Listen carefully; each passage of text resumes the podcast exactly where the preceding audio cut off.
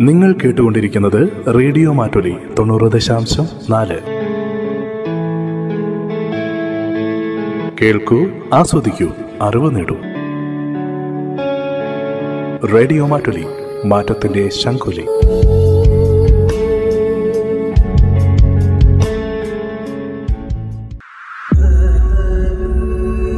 കരസ്പർശം.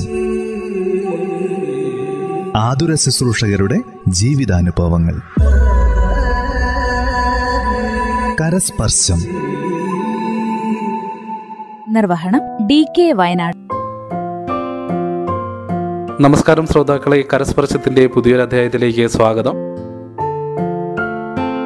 ഇന്ന് നമ്മുടെ കൂടെ അതിഥിയായിത്തിരിക്കുന്നത് നെടുമ്പാല സ്വദേശിയായ സിന്ധു പി വി ആണ്. സിന്ധുവിന്റെ നഴ്സിംഗ് പ്രൊഫഷനിലെ വിശേഷങ്ങൾ നമുക്ക് ചോദിച്ചറിയാം. നമസ്കാരം സിന്ധു. നമസ്കാരം. എത്ര കാലമായി നഴ്സിംഗ് മേഖലയിലേക്ക് വന്നിട്ട്? ഞാനിപ്പോ മൂന്ന് വർഷമായി പഠിച്ചതൊക്കെ എവിടെയായിരുന്നു? ഞാൻ പഠിച്ചത് കോട്ടയം സെൻട്രൽ റിത്താസിൽ അപ്പോ വയനാട്ടുകാർ തന്നെയല്ലേ? തീർച്ചയായും വയനാട്ടുകാരിയാണ്. എങ്ങനെയാണ് കോട്ടയത്തേക്ക് പഠനം? നഴ്സിംഗ് പഠിക്കണം എന്നുള്ളൊരു ആഗ്രഹമൊന്നും ഇല്ലായിരുന്നു. എനിക്ക് കൂടുതൽ താല്പര്യം ബി എസ് സി അഗ്രികൾച്ചറിനോടായിരുന്നു അപ്പോൾ പിന്നെ സാഹചര്യങ്ങൾ അതിന് അനുവദിച്ചില്ല. പിന്നെന്ന് വെച്ചാൽ പിന്നെ നഴ്സിംഗ് തിരഞ്ഞെടുക്കാമെന്ന് ഫാമിലി മെമ്പേഴ്സ് പറഞ്ഞു. അങ്ങനെ പിന്നെ ഇവിടെ ഒരു ഇന്റർവ്യൂ ഉണ്ടായിരുന്നു വയനാട്ടിൽ അത് അറ്റൻഡ് ചെയ്തു. അങ്ങനെ കോട്ടയത്ത് സെൻട്രൽ താസിൽ കിട്ടി. പ്ലസ് ടു ഒക്കെ പഠിച്ചത് വയനാട്ടിൽ തന്നെയായിരുന്നു? പ്ലസ് ടു പഠിച്ചത് കൽപ്പറ്റ. വൊക്കേഷണൽ ഹയർ സെക്കൻഡറിയിലായിരുന്നു പ്ലസ് ടു വിദ്യാഭ്യാസം. എങ്ങനെയാണ് ഈ ഒരു അഗ്രികൾച്ചർ മേഖലയിലോട്ട് ഒരു താല്പര്യം തോന്നിയത് ചെറുപ്പം മുതലേ തുടങ്ങിയ ഒരു ആഗ്രഹമാണ് ഒരു കൃഷി ഓഫീസർ ആവണം എന്നുള്ളത്.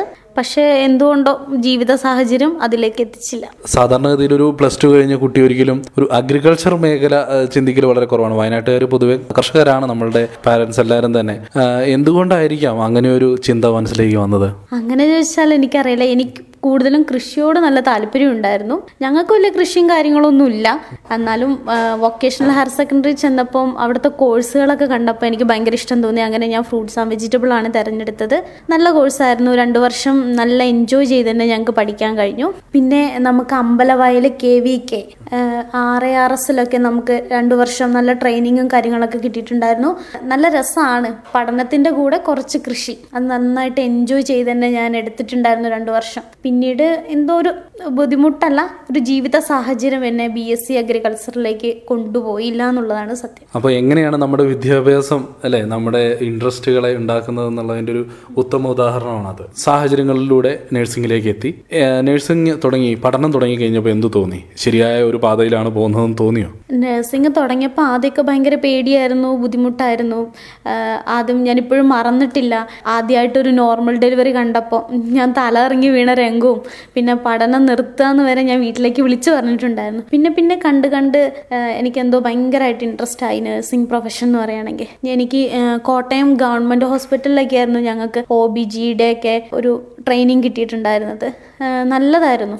ഇപ്പൊ നഴ്സിംഗ് എന്ന് വെച്ചാൽ ഇഷ്ടമാണ് കോട്ടയത്ത് പഠനം കഴിഞ്ഞ് നേരെ വയനാട്ടിലോട്ട് പോരുമായിരുന്നോ പഠനം കഴിഞ്ഞു. അവിടെ നിൽക്കാൻ വേണ്ടിയിട്ട് താല്പര്യം ഉണ്ടായിരുന്നു. പക്ഷെ പാരന്റ്സ് നാല് വർഷം അവിടെ ആയതുകൊണ്ട് പിന്നെ ഇവിടെ വന്ന് എവിടെയെങ്കിലും കയറാന്നുള്ള രീതിയിലായിരുന്നു. അങ്ങനെ ഞാൻ ഇവിടെ വന്നു. ഇവിടെ വന്ന് നമ്മുടെ പ്രീ വി സി ഗ്രൂപ്പിന്റെ ഒരു കമ്പനി ഉണ്ടായിരുന്നു. പ്ലാന്റേഷൻ എസ്റ്റേറ്റ് അവിടെ ഞാൻ ഒരു ആറു മാസം ഇൻഡസ്ട്രിയൽ നഴ്സായിട്ട് വർക്ക് ചെയ്തു. പിന്നെ ഇവിടെ ഇന്റർവ്യൂ അറ്റൻഡ് ചെയ്തു. ഇവിടെ കയറി. പ്ലാന്റേഷനിലാണ് കയറുന്നത്. അപ്പോൾ പ്ലാന്റേഷൻ എന്ന് പറയുമ്പോൾ അവിടെയും കൃഷി വരുന്നുണ്ട്. എങ്ങനെയൊക്കെയോ കൃഷിയുമായിട്ട് ജീവിതം ബന്ധപ്പെട്ട് കിടക്കുന്നു. പക്ഷേ പ്ലാന്റേഷനിൽ വർക്ക് ചെയ്തിട്ടുള്ള അതും ഇൻഡസ്ട്രിയൽ നേഴ്സായിട്ട് വയനാട്ടിലൊക്കെ വർക്ക് ചെയ്തിട്ടുള്ള ആളുകളോട് ഒരു നേഴ്സിനെയും ഞാൻ ഇതുവരെ പരിചയപ്പെട്ടിട്ടില്ല. എങ്ങനെയാണ് അവിടുത്തെ കാര്യങ്ങളെന്ന് ഒന്ന് ചുരുക്കി പറയാമോ? അവിടെ എന്താന്ന് വെച്ചാൽ സാധാരണക്കാരായ ജനങ്ങൾ അവർ രാവിലെ ജോലിക്ക് പോകുന്നു വൈകുന്നേരം വീട്ടിലേക്ക് വരുന്നു. എന്താ പറയാ ഒരു നല്ല രസമായിരുന്നു. ശരിക്കും അവിടെ എന്ന് പറയുകയാണെങ്കിൽ രോഗികൾക്ക് നമ്മൾ ഒരു ഡോക്ടറിനെ പോലെയാണ്. ഡോക്ടർ വീക്കിലി ഒന്നേ വരത്തുള്ളൂ പക്ഷെ അതുവരെ ഒരു ഡോക്ടറിന്റെ ചാർജും കൂടി നമ്മൾ ഏറ്റെടുക്കണം. അങ്ങനെയാണ് അവരെ ആ ഒരു ആറുമാസം ഞാൻ നന്നായിട്ട് എൻജോയ് ചെയ്തിട്ടുണ്ടായിരുന്നു അവരെ കൂടെ. പഠിച്ച് കഴിഞ്ഞ ഉടനെ ആദ്യമേ കിട്ടുന്ന ഒരു ഉത്തരവാദിത്വമാണ് ഇത് ഒരു ഡോക്ടർ ലെവൽ ചിന്തിക്കേണ്ട ഒരു സാഹചര്യങ്ങൾ വരെയുള്ള ഒരു ജോലി.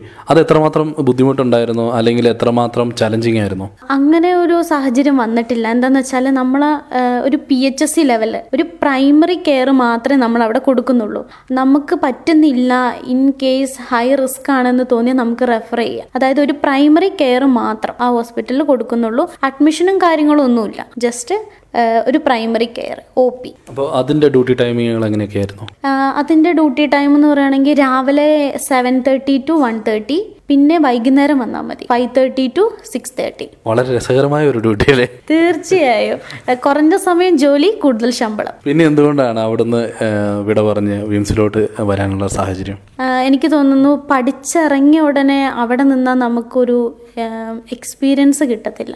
കാരണം കൂടുതലായിട്ട് അറിയണമെങ്കിൽ നല്ലൊരു ഹോസ്പിറ്റലിൽ വർക്ക് ചെയ്യണം കൂടുതൽ കാര്യങ്ങൾ പഠിക്കണം. എന്നെ സംബന്ധിച്ച് ഞാനപ്പോൾ പഠിച്ചിറങ്ങിയതേ ഉള്ളൂ. അപ്പം അവിടെ നിന്ന് കഴിഞ്ഞാൽ എനിക്ക് അതിന്റെതായ ഒരു ബെനിഫിറ്റ് കിട്ടത്തില്ല എന്ന് തോന്നി. അങ്ങനെ ഞാൻ ഡി എം എംസിലേക്ക് വന്നു.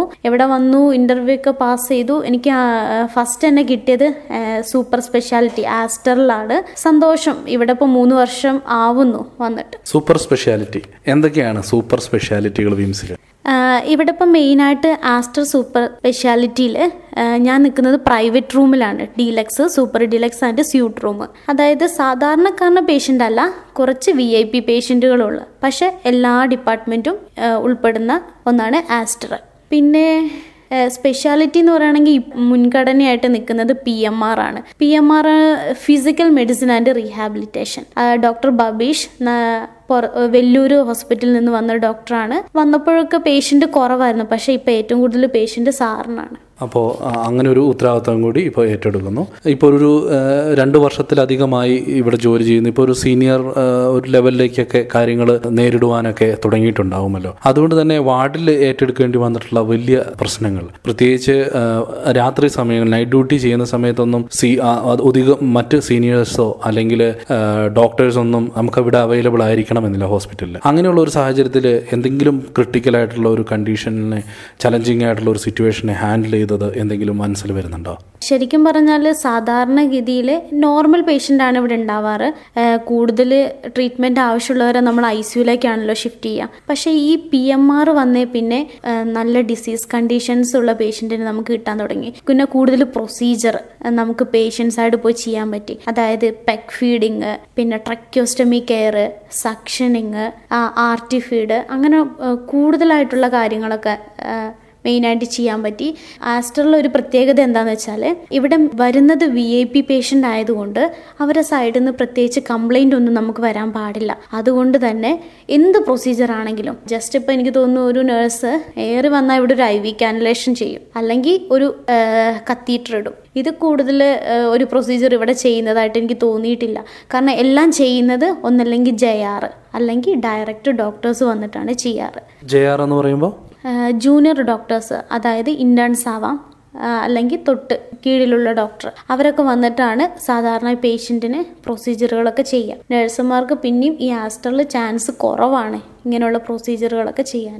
അതത്രയും പെർഫെക്റ്റായി അവരുടെ ട്രീറ്റ്മെന്റ് പോകണമെന്ന് നമ്മൾ ഇത്രയും മാനേജ്മെന്റ് വളരെയധികം ശ്രദ്ധിക്കുന്നതുകൊണ്ടാണ് പേഷ്യന്റ് കെയറിൽ അതുപോലെ തന്നെ പി എം ആർ എന്ന് പറയുമ്പോൾ നമ്മൾ R T feed PEG feed എന്നൊക്കെ പറഞ്ഞല്ലോ. സാധാരണക്കാർക്ക് വേണ്ടി അത് എന്താണെന്ന് ഒന്ന് പറയാമോ? അതായത് പല ഡിസീസ് കണ്ടീഷനും ഉണ്ടാവും. അതായത് വായിലൂടെ ഫുഡ് കഴിക്കാൻ ബുദ്ധിമുട്ടുള്ള പേഷ്യന്റ് ഒരു ഉദാഹരണം പറയുകയാണെങ്കിൽ സ്ട്രോക്ക് വന്ന പേഷ്യന്റ് അങ്ങനെയുള്ള പേഷ്യന്റിനൊക്കെ നമുക്ക് മൂക്കിലൂടെ ട്യൂബ് ഇടാം. മൂക്കിലൂടെ ട്യൂബ് ഇടുന്നതിനാണ് ആർ ടി ട്യൂബ് എന്ന് പറയാം. അതായത് റൈസ് ട്യൂബ് പിന്നെ ഈ പെക് ട്യൂബ് എന്ന് പറയുന്നത് നമ്മുടെ സെയിം ഇതേ കണ്ടീഷന് വേണ്ടിയിട്ട് നമ്മൾ വയറ്റിലൂടെ ട്യൂബ് ഇടുന്നതാണ്. അതായത് ഡോക്ടറിന്റെ നിർദ്ദേശപ്രകാരം അവർ പറഞ്ഞ അളവ് മാത്രം നമ്മൾ സെക്കൻഡ് അവർലി പേഷ്യന്റിന് കൊടുക്കുന്നു. വയറിൽ തന്നെ സർജറി ചെയ്ത് ട്യൂബ് വയറ്റിൽ ഡയറക്റ്റ് ആമാശയത്തിലേക്ക് അല്ലേ?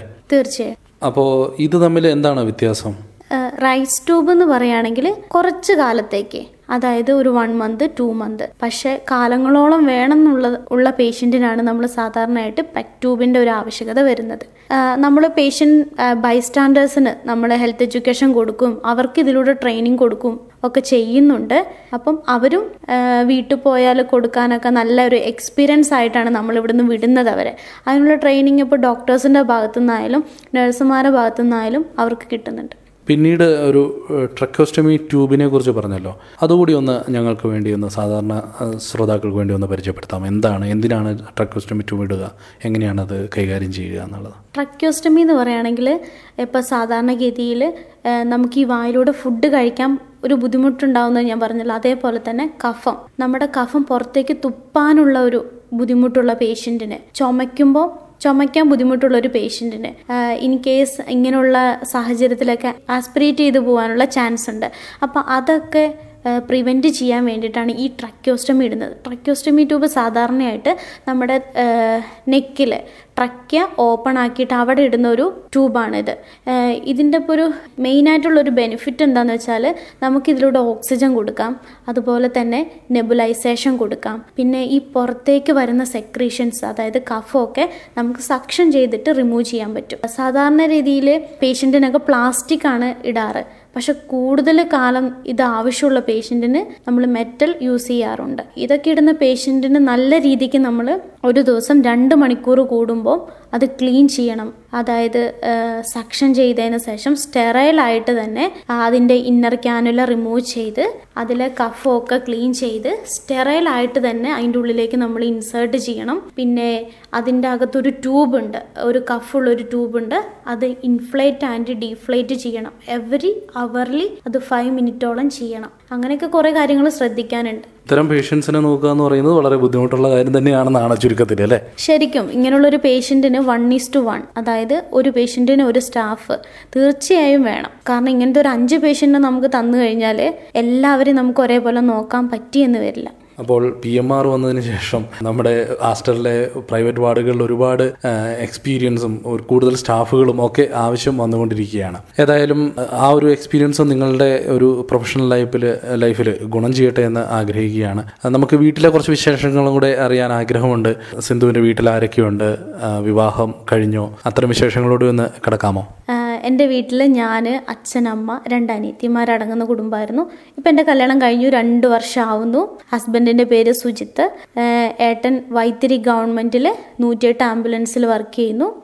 രണ്ടുപേരും ഒരു എമർജൻസി അതായത് ഒരു ആരോഗ്യ പ്രവർത്തനത്തിൽ തന്നെയാണ് ഏർപ്പെട്ടിട്ടുള്ളത്. സന്തോഷം. പിന്നെ എന്ന് പറയുകയാണെങ്കിൽ ഹാപ്പിയാണ്. വിവാഹ ജീവിതം ഹാപ്പിയാണ്. പിന്നെ ഹോസ്പിറ്റലിൽ വന്ന് ഡ്യൂട്ടി ചെയ്യുന്നതും ഹാപ്പിയാണ്. പ്രത്യേകിച്ച് ഫ്രസ്ട്രേഷൻ കാര്യങ്ങളൊന്നുമില്ല. ഒരു സൈഡ് നമ്മുടെ ജീവിതം ഒരു സൈഡ് നമ്മുടെ ജോലി. പിന്നെ ഏറ്റവും കൂടുതൽ സന്തോഷം എന്ന് പറയുന്നത് ഞങ്ങളുടെ മോൾ തന്നെയാണ്.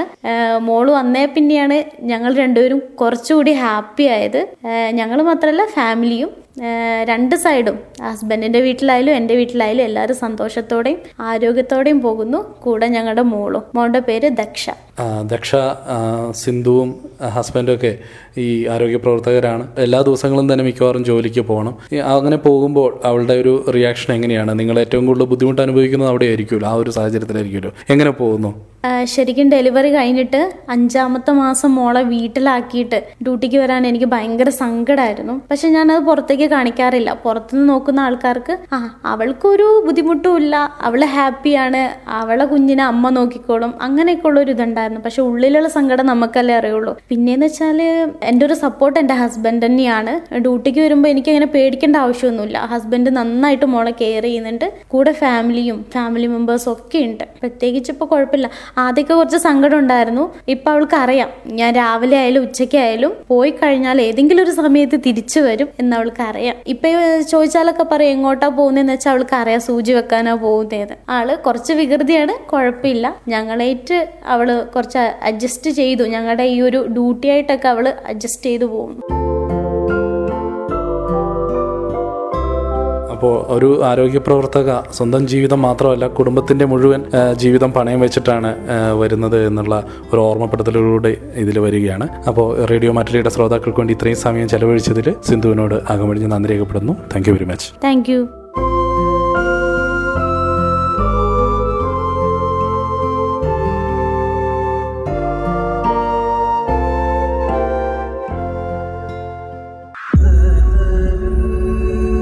കരസ്പർശം ആതുര ശുശ്രൂഷകരുടെ ജീവിതാനുഭവങ്ങൾ. നിർവഹണം ഡി കെ വയനാട്. കരസ്പർശം.